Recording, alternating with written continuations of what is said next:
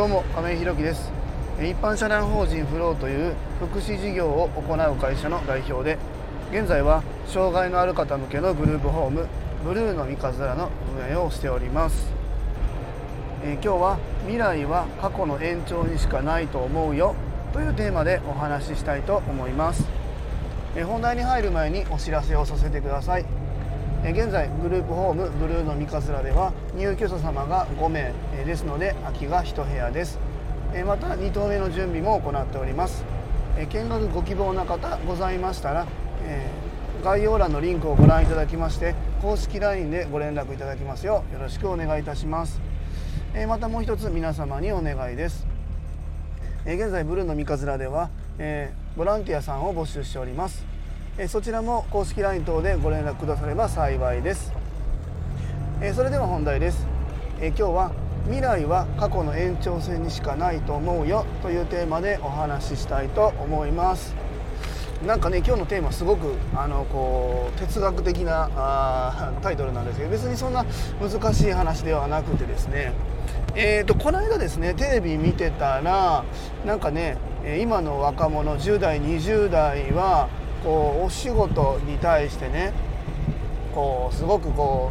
うワーク・ライフ・バランスって今言葉皆さん知ってますかね？仕事と、えー、プライベート生活の時間をこうバランスよく過ごしたいっていうような、えー、方がいるんですけどもそれをねすごく重要視するっていう方が今10代20歳20代の方にすごく多いそうです。で、まあ、こうネットで調べてみてもね、まあ、あの去年の6月ぐらいの記事なんですけども PR タイムズかな、えー、それで20代の方の70%以上は、えー、出世欲がないっていうふうに、まあ、書いてあったんですよね。でまあ出世はまあ別にまあ一旦置いといてまあこのお仕事に対してこのワーク・ライフ・バランスっていうのを求めるのはこれは別に僕はあのその人の価値観なんで別にここを否定するつもりは、まあ、ないんですけどもどうでしょう？ね、まあ、今このお聞きのあの放送をお聞きの方のねあの世代とか性別とかまだまあまあもちろんいろんな方が聞いてくださってるとは思うんですけども、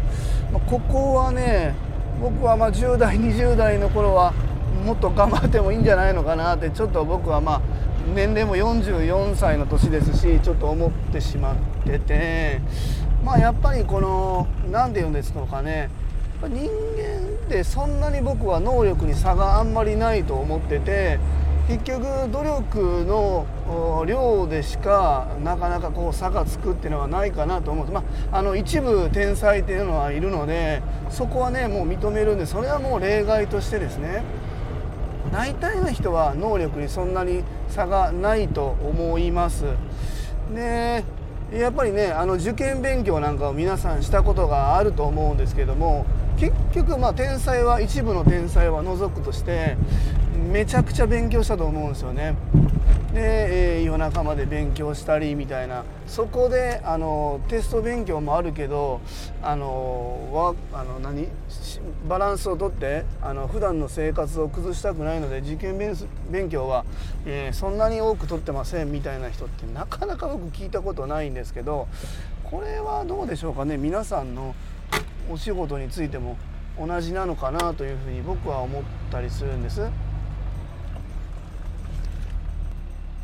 まあ、あの僕なんかはねやっぱり昔から昔からって言ったらあれだけど起業したいなっていう思いがあったので、まあ、人があのや休んでるって言ったら申し訳ないんですけどもバランスとって性格あのなんていう生活をしている方とかをあ横目に、まあ、自分のね、まあ、能力はそんなに本当に差がないと思ってるんで、まあ、物量で時間とか、うん、そういうところでなんとかカバーしてやってたかなと思うんですよね。でまあ出世欲がない方がまあ、70%以上いるっていうところなんですけど、まあ、出世は結局出世しまあまあ一緒な人の考え方があるんで何とも僕はここでは言えないですけども出世っていうのは結果に伴って出世するって僕は思っているんで、まあ、結果が出たから出世するっていう感じ。出世欲がないイコが70%ってなかなか難しいこと言うなと思ったんですけど結局努力して成果を出して認められてえー、て言うんだろう出世するって思っているのでまあ頑張ってもない人が出世することはないなっていうふうに思うしどうだろうな40代50代の方なんか割とこうバリバリ働く人が多いのでなんか上層部になんかこう過去に出世してそのままの役職で居座ってて、えー、下の10代、まあ、10代はない、まあ、20代ぐらいの方は何て言うんだろうな出世するとか仕事欲もそんなになくってまああの今のまま停滞してるみたいな会社がもしかしたら今のなこういう放送を見ててねテレビの放送を見ててそんな感じになっていくのかなみたいな感じでちょっとうん今後の会社という組織体制をうん危惧するところはありましたね。この経営者としてね一経営者として。まあこれを踏まえてねこれをどうしていこうかなというふうに思うんですけども。まあまあ生活のバランスを取るっていうことも大切ですけども、まあ、頑張らないといけないところでは、まあ、あのきちんと頑張った方がいいのかななんていうのは思いますね。まあ、あのご家庭があったり、まあ、いろんな事情があるのでそこはもう全員そうとは言えないですけども、まあ、この10代20代の時にワーク・ライフ・バランスを大切にしているっていう回答がすごく驚きましたね。逆に言うとこのライフラあ 言いづらい名前な。ワーク・ライフ・バランスみたいなのを大切にしている人が半数以上いるっていうことは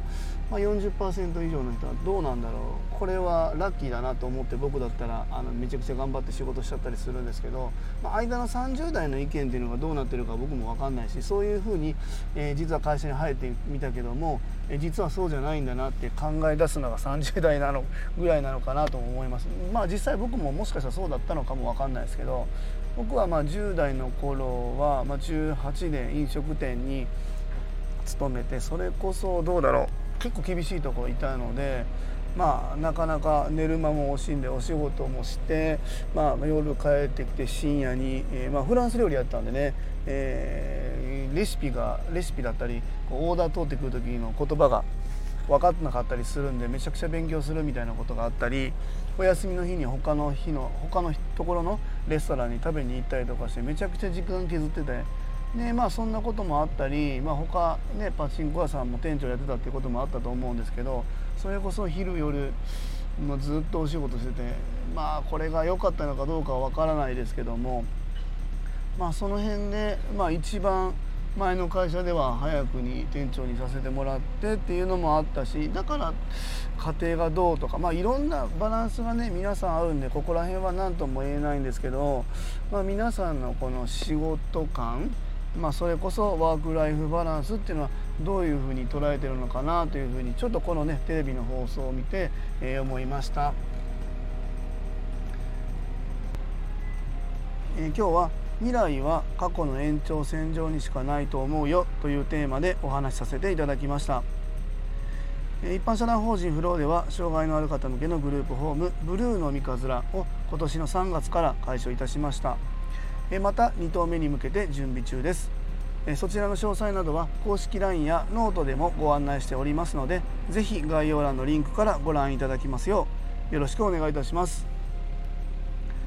最後までお聴きくださりありがとうございます。次回の放送もよろしくお願いいたします。今日も素敵な一日をお過ごしください。一般社団法人フローの亀井宏樹でした。それではまた。